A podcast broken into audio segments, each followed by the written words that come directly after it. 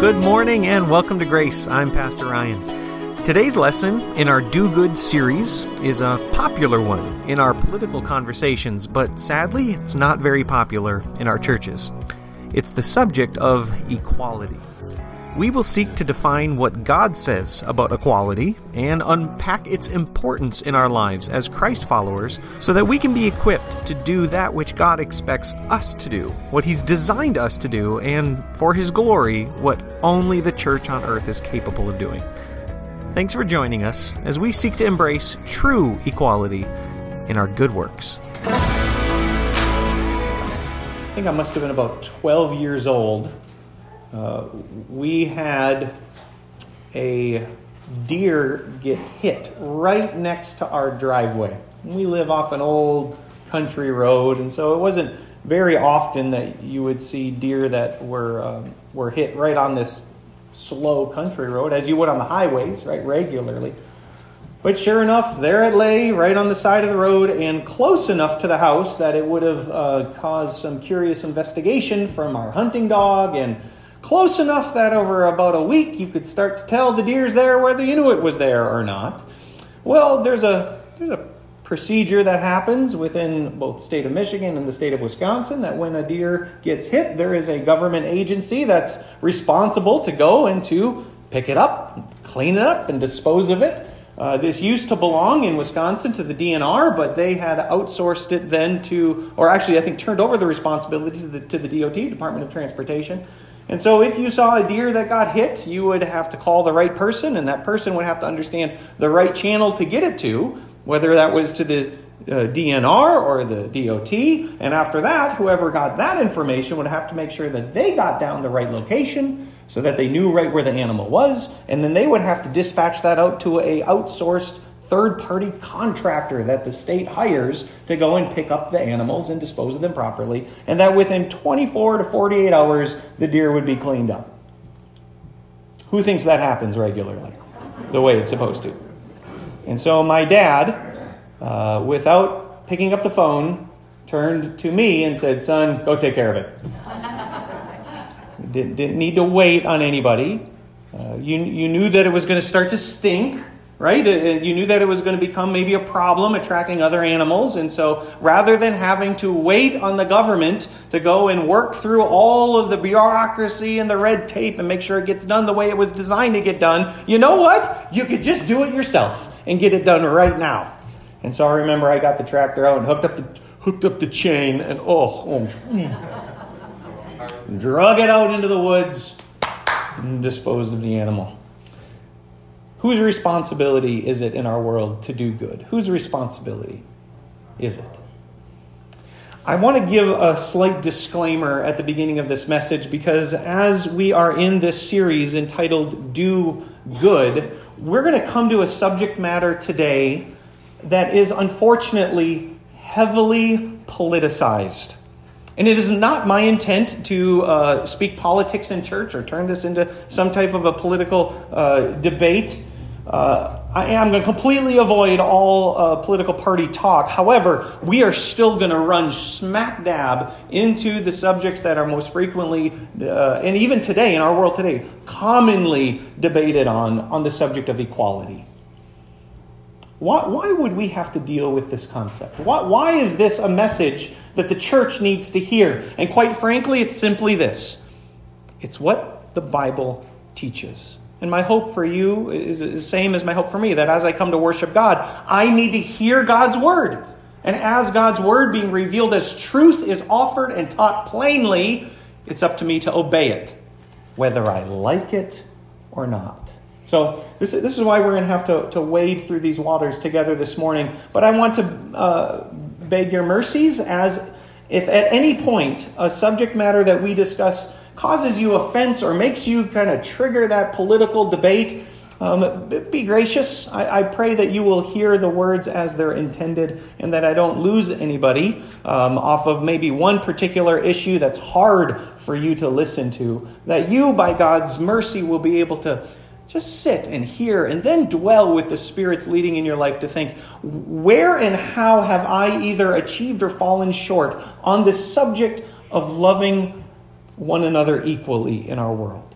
I, am going to do my best to avoid any uh, maybe hot topic words, but unfortunately, uh, equality is in the news and it's in our legislation, and it's something that we have to address. So if you're with me and if you would uh, be gracious with me this morning, we're going to be in the book of Second Corinthians. So if you have your Bibles, I invite you to turn there. The book of Second Corinthians, chapter 8. And as you're turning there, page, page 1651 in the Pew Bibles, as you're turning there, I, I, need us to get our bearings. And so I'm going to provide for you a, a definition of equality. In your sermon notes, you'll see it there listed as well. But we, you know, if we're going to talk about equality, we have to know what it is we're talking about. And so as we as we run across the subject of equality, this is the definition that I want to submit to you. I'll read it. It says, all Christians freely meeting each other's needs as a witness of Christ's example. Does that sound like a lot packed in there? it's, a, it's a very full definition, but when we talk about equality, this is what we mean. All Christians freely meeting each other's needs as a witness of Christ's example. Now, what I'd like for us to do as we, as we look at the text um, in 2 Corinthians chapter 8, we are primarily going to be in verses 13, 14, and 15, but, but we're going to draw all the way back to verse 1 through 15. And uh, for, the, for, the, for our time and study this morning, I'm going to I'm going to break down this definition according to how it's seen in the text.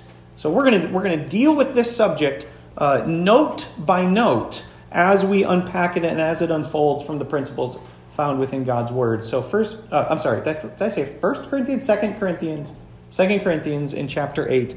Um, I'm going to read for us in uh, verse 13, 14, and 15, and then I'm going to go back and I'm going to read from verse 1. So if you're following along with me, let's start 2 Corinthians 8, starting in verse 13. Paul says, Our desire is not that others might be relieved while you are hard pressed but that there might be equality. Your Bible might have the word fairness in there. That's a, that's a good translation as well. They're, they're saying the same thing. They're talking about the concept of scales that are balanced, that, that there's fairness that's happening within the church.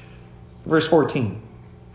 At the present time, your plenty will supply what they need, so that in turn, their plenty will supply what you need.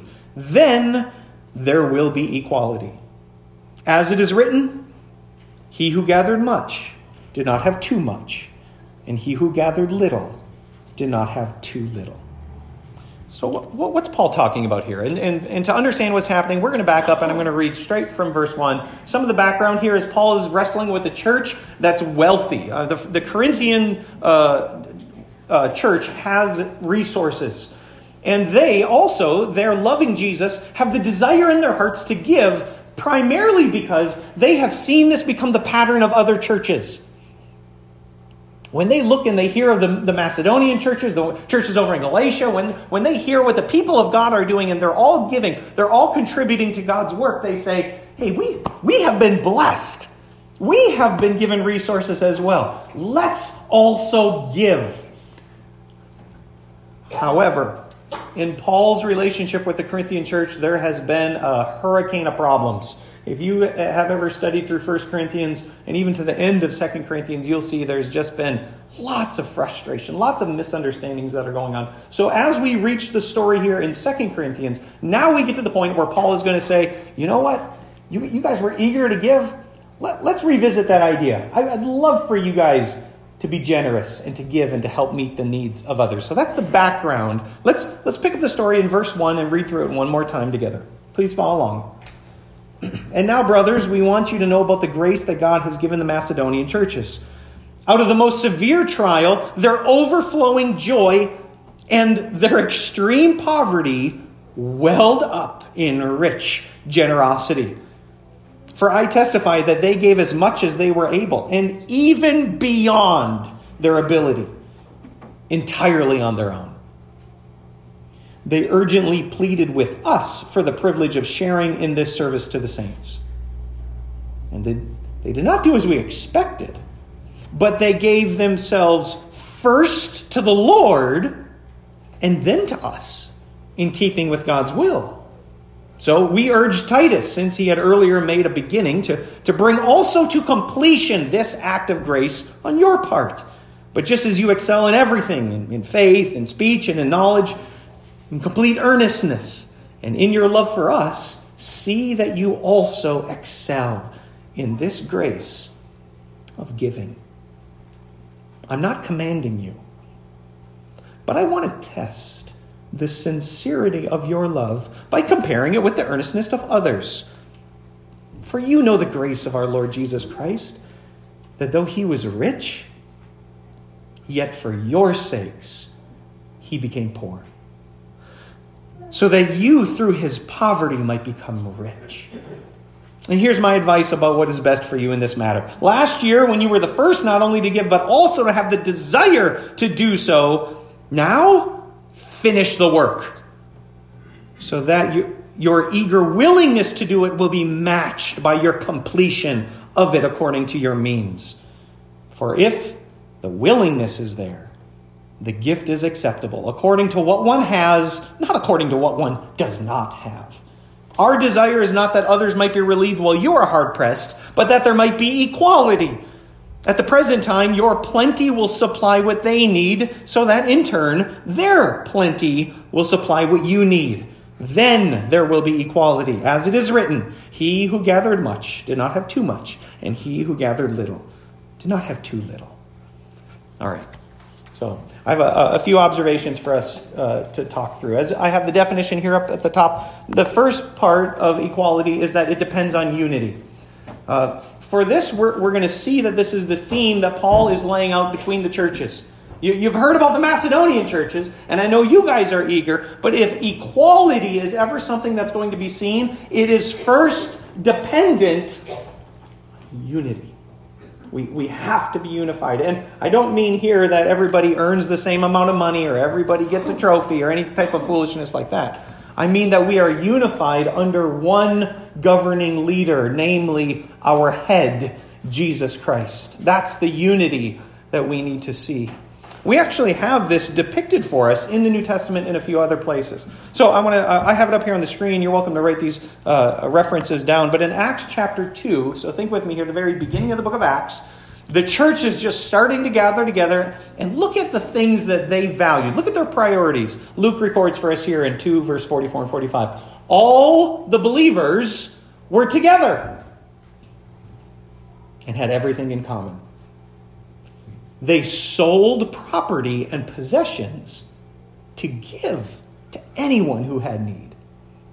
Uh, it says a little bit later here in chapter 4 all the believers were one in heart and mind.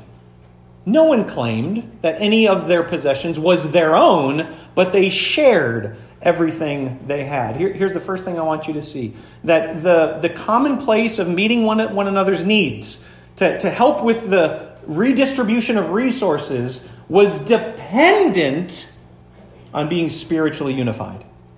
They, they were together, they were one in heart and in mind. So, as we would seek to see equality, if this is really something that God is burdened about, it must begin by being unified. Number two is this equality is reciprocal. I, I really want to make a, a strong point on this because I think this is one that's commonly abused in our world today. First, let me draw your attention back to the passage in 2 Corinthians 8. Look with me in verses 13 and 14. Paul says, Our desire is not that others will be relieved while you are hard pressed. Right? Paul, Paul is not wanting the scales to be like, well, you got to give more. It needs to be harder on you so that it's easier on somebody else. That's not, that's not the idea behind it. It's reciprocity. It's the idea that when you are able to give, when, when you have an abundance, you help fill up for those who are in lack. This is, look with me again in verse 14. This is exactly what he says. At the present time, your plenty. This means the overflow. This means I, I got more than I need to, to live off of right now. Your plenty will supply their need. So that in turn, their plenty will supply what you need. Uh, the other day, I took my family out um, to Applebee's. We drove to, up to Marquette. Took a great walk, uh, you know, as the weather's getting nice here, walked along the shore. But we, we stopped at Applebee's. And um, as the kids were thinking about what they wanted to order, uh, Applebee's has this deal, little advertisement here for Applebee's. They have this uh, two for 22 or something like that. It, it, was a pretty good deal. And you got, a, you got a free appetizer with it. So Emily and Micah, they split that, and the appetizer they chose was mozzarella sticks. Beautiful, right? And now Sadie, as she's thinking about her meal, she wants to get mozzarella sticks as well. So the kids' menu lets you get a side just for yourself of mozzarella sticks. So, of course, we sit there and then the waitress comes. She brings the mozzarella sticks as the part of the appetizer for, for Emily and Micah. And then guess who asks if she can have one too? Sadie sees those yummy, chewy, juicy, warm mozzarella sticks and she asks if she can have one. And so, with a little bit of reluctance, all right and one gets handed to her, right? And then they get finished, and the rest of the meals come. Well, sure enough, guess what Sadie has in front of her now? Her very own mozzarella sticks. Now, what's fair in this scenario? guess what Sadie now gets the opportunity to do? To, to, learn how, how, blessed it is to give. That's what Sadie gets to do. And so we say, now that you, you had one earlier, now you get to share. And she kind of does the. Oh.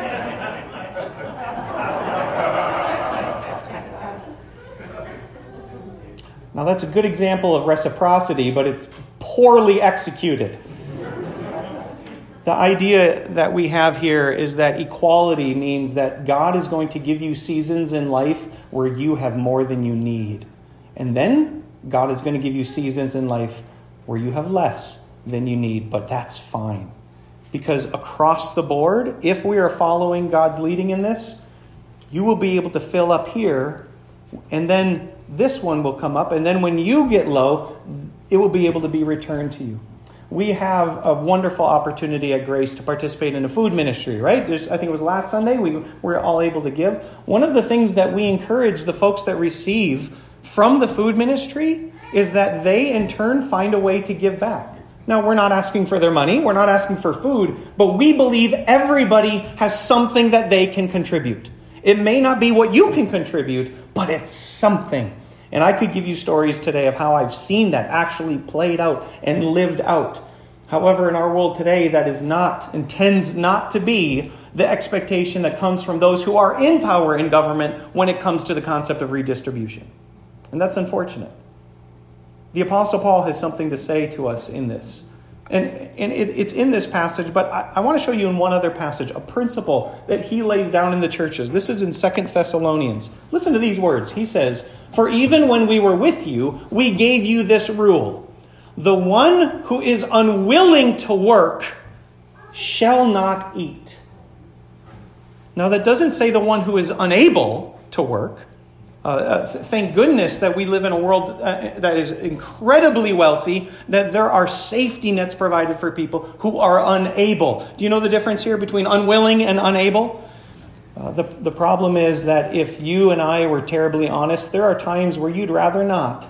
I'd rather not work. In fact, we see, we see this played out historically. I think it was in the earlier, early colonial days of the American settlement, whether that was, uh, I think Jamestown. Uh, you, you, may, you may know this better than I do, or have to uh, fact check me on it if it was indeed Jamestown. But very early on, they thought we'll have a commune plot of land. All of us together will contribute to the crops, and we will all eat and reap together from the crops.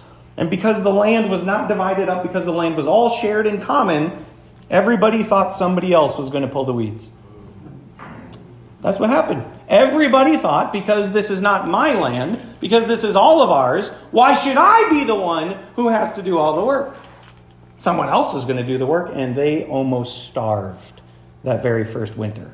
So, right after this, the uh, smart minds thought, you know what, there may be a better way to do this. And so they divided up the land so that each one had what they were responsible for. And as soon as there was personal responsibility, guess what? There was an abundance of food. And there was a more than enough to go around.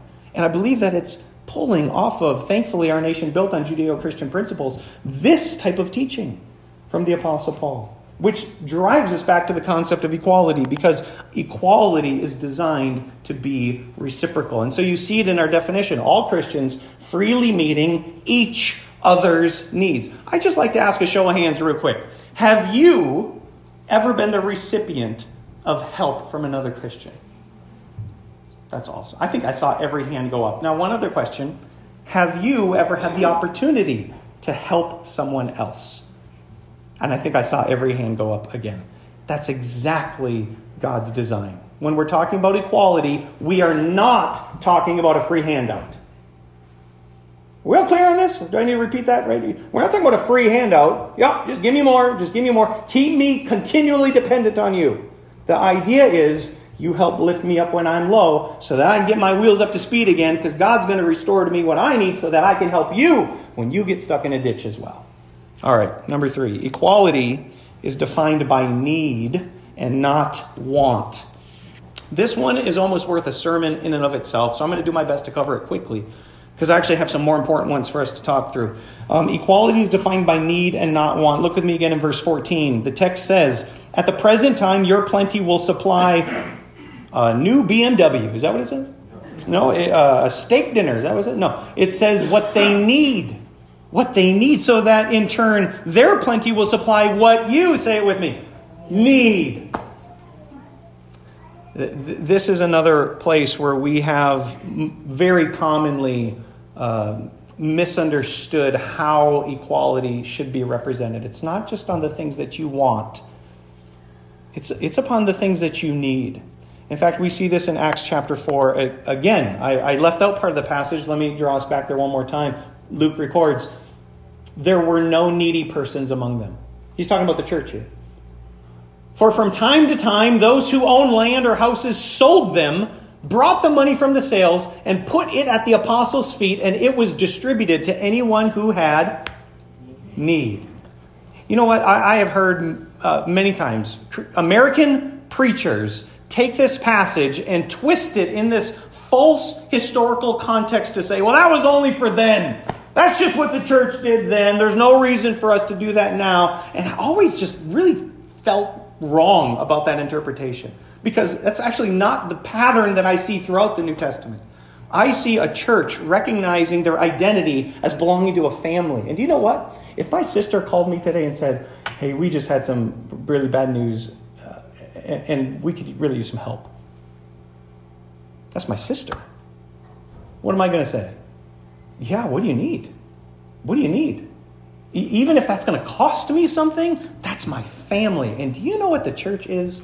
The church is a family where we need to learn to take care of one another and care for one another. So, why is this a problem? Here's why it's a problem because the way in which the human heart, without the correction of the recreation, is governed by your desires, your wants. The human heart will take you to places that do not bring glory to God. They will seek to satisfy the things you want. Just a verse for you on that out of James. James says to the church, What causes fights and quarrels among you?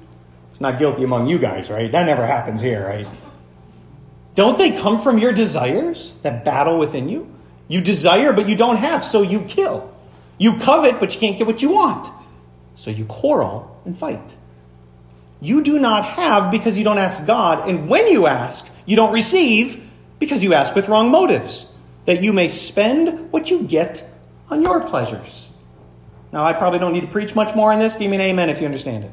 You're, you're with me? Just one final verse that you can just lock down. This come out of Jeremiah that the heart is deceitful above all things and it's beyond cure. Who can understand it. And this is why, as you look to any type of a program that would seek towards equality, if those people in charge do not have a regoverning of their desires according to God's will, what you will ultimately find is that it will, in the end, lead towards spending on what your heart wants. This heart that has deceived you. This heart that has deceived me into thinking that what it wants is what is righteous. And it's not true. So, equality here is defined by need and not want. Number four, equality must be free. Uh, if you look with me back in chapter 8 and verse 3, so just real quick, glance down at your Bible again. Um, uh, First, or 2 Corinthians 8, verse 3, Paul says, For I testify that they gave as much as they were able and even beyond their ability. Now, that alone sounds amazing, doesn't it? They gave beyond their ability. It's the next clause here, the next line at the end of verse 3. How did they do it? Because Paul demanded it? Because Paul said, You have to do this? Look at what they did. They did it entirely on their own. This, this came from them.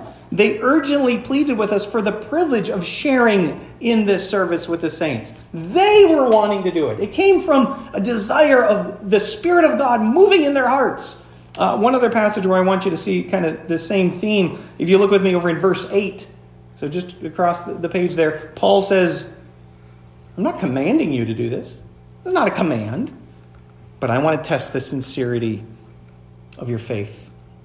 Paul's going to continue. I mean, we're only stopping in verse 15, but if you go on to the next chapter, chapter 19, here you're going to get the major principle when it comes to giving. I have it here on the screen. Each of you should give 10%, man. 10%. I'm tracking it, you know. I got an Excel spreadsheet. I know how much you make, and I'm going to tell Jesus. Is that what it says? Each one of you should give what? Give what you've decided in your heart to give, not reluctantly. Not under compulsion. You know, you better. You better give. God's not going to love you if you don't. How does God want you to give? Cheerfully. That's, that's how you give. Because when we look towards the principle of equality, to do good to one another, it must be free. It must come freely. It cannot come as demanded or determined by any outside force. If it does, it doesn't give glory to God. But when it comes from your heart, you give what you can give. And this is exactly the principle we have here. If you look at verse 12, uh, Paul says, For if the willingness is there, the gift is acceptable. That's all it takes, church. That's awesome. You need to know that there is such joy that comes from God when He sees you just giving because you long to just give. And he doesn't care about the amount. And this is what it says again in verse 12. If the willingness is there, the gift is acceptable. Huh, acceptable. According to what one has, not according to what one does not have. All right, that one I think is pretty easy. I think we all, we all get that pretty quickly. Number five, equality must come from God. And so I have up here in our definition that it's part of identifying with Christ. That when we seek equality, it has to come from God. Now, I want to I'll make sure that you're you guys are clear on where I'm drawing this observation from. I'm building this one off of the same thing Paul builds his argument from. So as Paul deals with the church in Corinth, he builds this, this whole outline of, you know, finish what you started. I'm glad you're eager to do it. Your willingness is there. It's acceptable. All right? And we, we, don't want you to be hard pressed so that they have what they need. We want it all to balance out in the end. What gives Paul the right to talk like this? And I want to show you from verse 15. So look with me again in the text. Verse 15, Paul says, As it is written. Ah, there it is. Where does Paul get his marching orders from? Scriptures. Same place we do, right? He's drawing it back from the Old Testament story in Exodus chapter 16. The same one Tom read for us today. Look at it with me. He who gathered much did not have too much. He who gathered little did not have too little. Too little what? What was it again? Shout it out if you know it manna. Do you remember the story? Just as a quick review, uh, the, the, Israelites are grumbling. The Hebrews are grumbling. I wish we had more food. God says, All right, I'll give you quail. More than that, I'm going to give you bread from heaven. And here, here was the deal you were to go and to gather it in, in the morning. And it said that as it showed up, uh, they did not know what it was. In fact, as they tried to determine what to call it, they just decided on that. What is it? If you if you study Hebrew, manna translated mean what is it?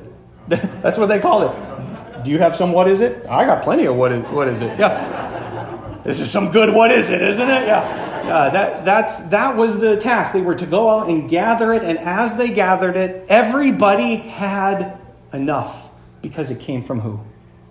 Don't miss this now. Everybody had enough. Those who had much didn't have too much. And those who had little, they didn't have too little. Everybody had enough because it came from God.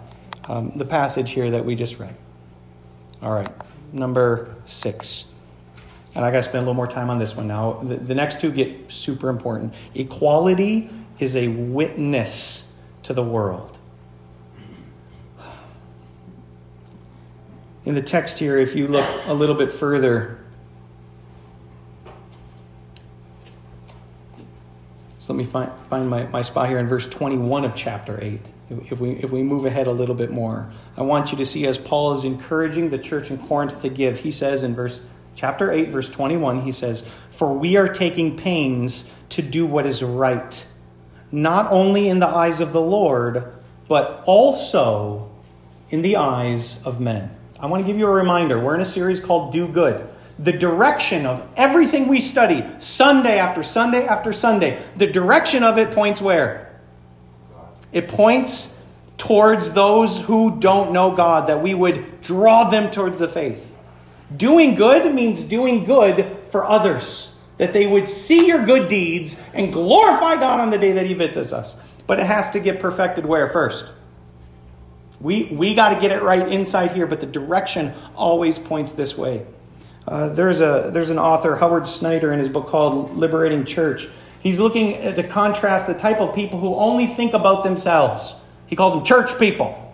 Right? They're all just looking at their belly buttons, right? Looking inside, only ever inside. And he's contrasting that with what Jesus gives us for the Lord's Prayer Thy kingdom come. Thy will be done on earth as it is in heaven, right? So if we are to be about the kingdom work of God, meaning that his will needs to be done out there, that the arrow points in that direction, Snyder says these words. He says, church people think about how to get people into the church, but kingdom people think about how to get the church into the world. Church people worry that the world might change the church. Kingdom people work to see that the church changes the world. I hope that resonates with you this morning. And I, I, want you to know both of those are good concerns. We, we absolutely need to be concerned about what, what's happening inside, but the arrow always points out. And God has designed this from the beginning. That if we are pursuing equality, what we're really doing is we're doing a work that the world's going to pay notice of. The problem in, the problem in our world is that for very many people, they have taken that responsibility and given it to the government rather than own that as something that the church needs to do as a witness of Christ as his example. So, in the law, here's the way we see it. I have two verses for you here in Leviticus 19.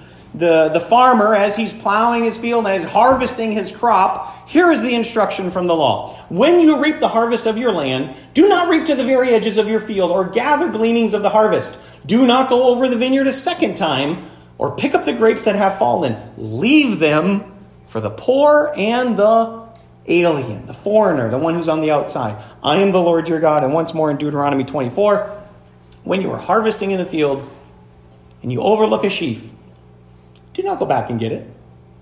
Leave it for the foreign. Does that bother anybody? I kind of feel like my like, hey, my dad, if you're going to do a job, do it right. You know, you missed the spot right there. You know, that that doesn't resonate with me too well, right? But there's a reason why. There's a reason why God knows you're going to drop a few things here or there, and that's okay. Let them lay. Leave it for the foreigner, for the fatherless, and the widow, so that the Lord your God may bless you in all the work of your hands. When you beat the olives from your trees, do not go over the branches a second time. Leave what remains for the foreigner, for the fatherless and the widow. When you harvest the grapes in your vineyard, do not go over the vines again. Leave what remains for the foreigner, for the fatherless, and for the widow. Now, this, this one is so crucial for the church to understand that we, as we pursue equality, are speaking a witness to the character of our God, and it moves right into the next one, which is the one I will spend the most time on. Equality is a responsibility of the church. Equality is the responsibility of the church. Please look with me one more time in uh, verse 8 and 9. Paul says, I'm not commanding you, but I want to test the sincerity of your love by comparing it with the earnestness of others. For you know the grace of our Lord Jesus Christ. Do they? Do they know the grace of our Lord Jesus Christ? Do they worship him? Do they sacrifice their lives as a living sacrifice in honor and glory in response to his mercies? No. Who, who's supposed to do that, by the way? Point to your neighbor, say, You are. Now point back to your other neighbor and say, No, you are. Verse 9 For you know the grace of our Lord Jesus Christ, that though he was rich, for your sakes he became poor, so that you through his poverty might become rich. We have strewn throughout God's word a command that's given to God's people that has been outsourced to the government. I believe we failed in a lot of ways at this. And I hope, I hope that we in Segola will say, God, help us to do better.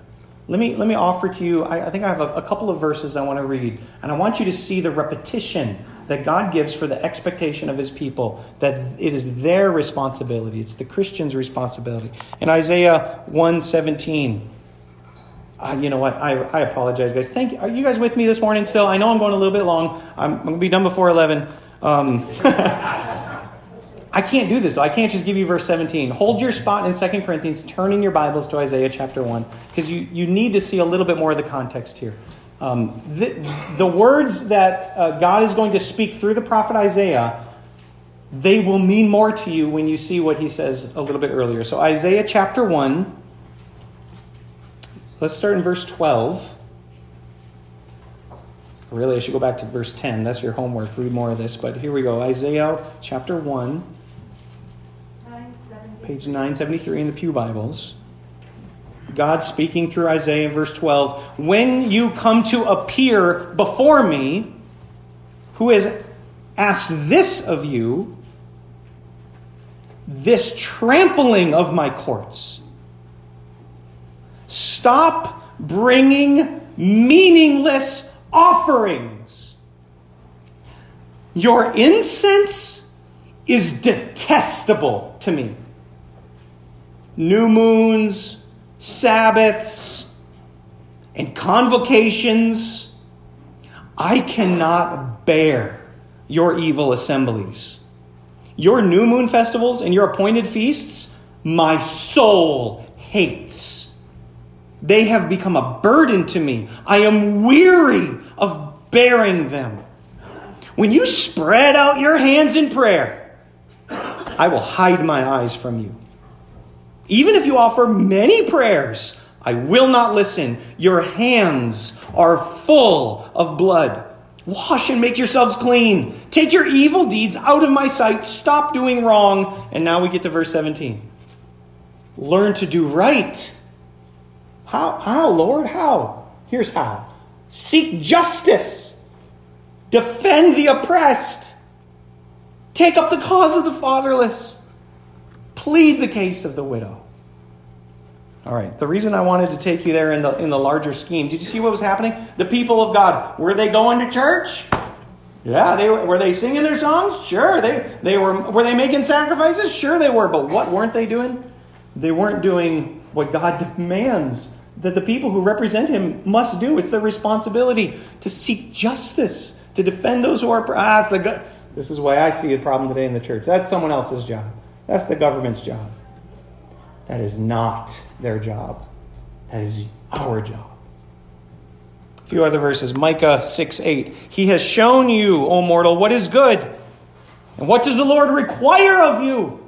To act justly, to love mercy and to walk humbly with your God. James 1:27 Religion that God our Father accepts is as pure and faultless as this to look after orphans and widows in their distress and to keep oneself from being polluted by the world. Jeremiah 22:15 and 16. Does it make you a king to have more and more cedar? Did not your father have food and drink? He did what was right and just, so all went well with him. He defended the cause of the poor and the needy, and so all went well. Is that not what it means to know me? declares the Lord. Exit Ezekiel 16. Oh boy, there's a lot I could say on this. Now, this was the sin of your sister, Sodom. If we stopped right there, everybody in their minds would think, what? Come on, what's Sodom? We know what they're guilty of, right? Uh, that wasn't it. Look what it is. She and her daughters were arrogant, overfed, unconcerned. They didn't help the poor and the needy. They were haughty, and they did detestable things before me. Therefore, I did away with them as you have seen. This is my last one for you here Matthew 23 23. Woe to you, teachers of the law and Pharisees, you hypocrites! You give a tenth of your spices, mint, dill, and cumin, but you have neglected the more important matters of the law justice, mercy, faithfulness. You should have practiced the latter without neglecting the former. All right, just for time, I'm gonna I'm gonna let that just resonate with you, so we can move on through this. But there's so so much more. Please hold that this one is the main one. This is so so important. Lastly, is this equality moves towards transformative growth. Even as much as you hear the call from our seventh point, it's the responsibility of the church to seek justice and defend the oppressed. Many people today, especially in America have been confused as to what that means. And in the church, there are Christians who are, who are handing over the commands of God under the pressure of political correctness. Just a word. Just a word on the Equality Act. Have you heard of the Equality Act that's passing the House and is currently in the Senate? The Equality Act actually undermines God's authority and it elevates man's desires. Because what the Equality Act is doing is it's making equal two things that are not equal. Your, your race, what you are in your identity, that you have no choice over, is now being made equal with your behavior and what your heart thinks it wants and what you think your identity is. Those are now being made equal. So that if you as a Christian are going to try to stand upon God's truth, to say that there's a certain type of living and behavior that's not pleasing to God, you will be a racist. Now, if the, I don't think the equality is going to pass this time, but it will. It absolutely will someday. And what we need to know is that when it comes to true equality, it actually produces transformation. That's what equality does. It produces a change within us. I want, I want you to see this from the text. If you look back with me in verse 7, look what Paul says. He says, Just as you excel in everything, in faith, in speech, in knowledge, in completeness, in earnest, in your love for us, see that you excel in this. Did, did the church in Corinth need to grow? Yes or no? Yes. Did the, did the church in Corinth need to change and be transformed? Yes or no? Yes. And our world today has said, no, it's actually the self identity of men that need to be elevated above the commands of God. And that's one of the major problems. The Equality Act also legislates control over religious conviction. So, what you think is right or wrong is now going to be controlled by the government. And it falsely links discrimination of race with discrimination of behavior. It purports equality, but it promotes a godless ideology. I'm a, I want to make sure that the only thing you don't leave here with is, well, a pastor hates people. He's right. I, please, please understand that my desire is to be true to what God's word actually teaches us about equality. This is, this is the passage earlier in 1 Corinthians. Paul says, Do you not know that wrongdoers won't inherit the kingdom of God? What if nobody tell, what if no one tells them that though? What if, what if people continue living in sin and nobody tells them this is going to separate you from God? God's not designed you to live this way. I understand there's a brokenness within you, but God has something better to restore you and make you whole. Paul says, Don't be deceived. Neither the sexually immoral, nor idolaters, nor adulterers, nor men who have sex with men, nor thieves, nor greedy, nor drunkards, nor slanderers, nor swindlers will inherit the kingdom of God. This is the best part. And that's what some of you were. What is that? Future tense, present tense, or past? That's past tense. That's what you were. But you were washed. You were sanctified. You were justified in the name of the Lord Jesus Christ and the Spirit of God. Because equality moves us. It moves us to be transformed and to grow. All right, let's wrap this up. I have four steps for you that I want to leave in just the last two minutes as we're, as we're closing here. I want you to know everybody is somewhere here. As you're listening to this message, as you're seeking to follow God, you're either at step one, two, three, or four. So this is what I want you to do today. I want you to ask, all right, Where am I at on this? And there's a principle that will determine how we apply equality. Here's the principle the physical follows the spiritual. The, the, the, the physical outworking of helping one another, of trying to pursue equality, is dependent on the spiritual. So it starts with the spiritual. So step number one is be reconciled to God through Christ. Step number one is you need to have a new heart. Your heart is deceitful above all who can know it. It's desperately wicked. And so, do you know what you need? You need a new heart. So, step number one is that we need to be reconciled with God and to see that He now gives us, infuses within us, His Holy Spirit to be our teacher, to grow us and lead us. Number two is this you need to put Jesus as first in your heart.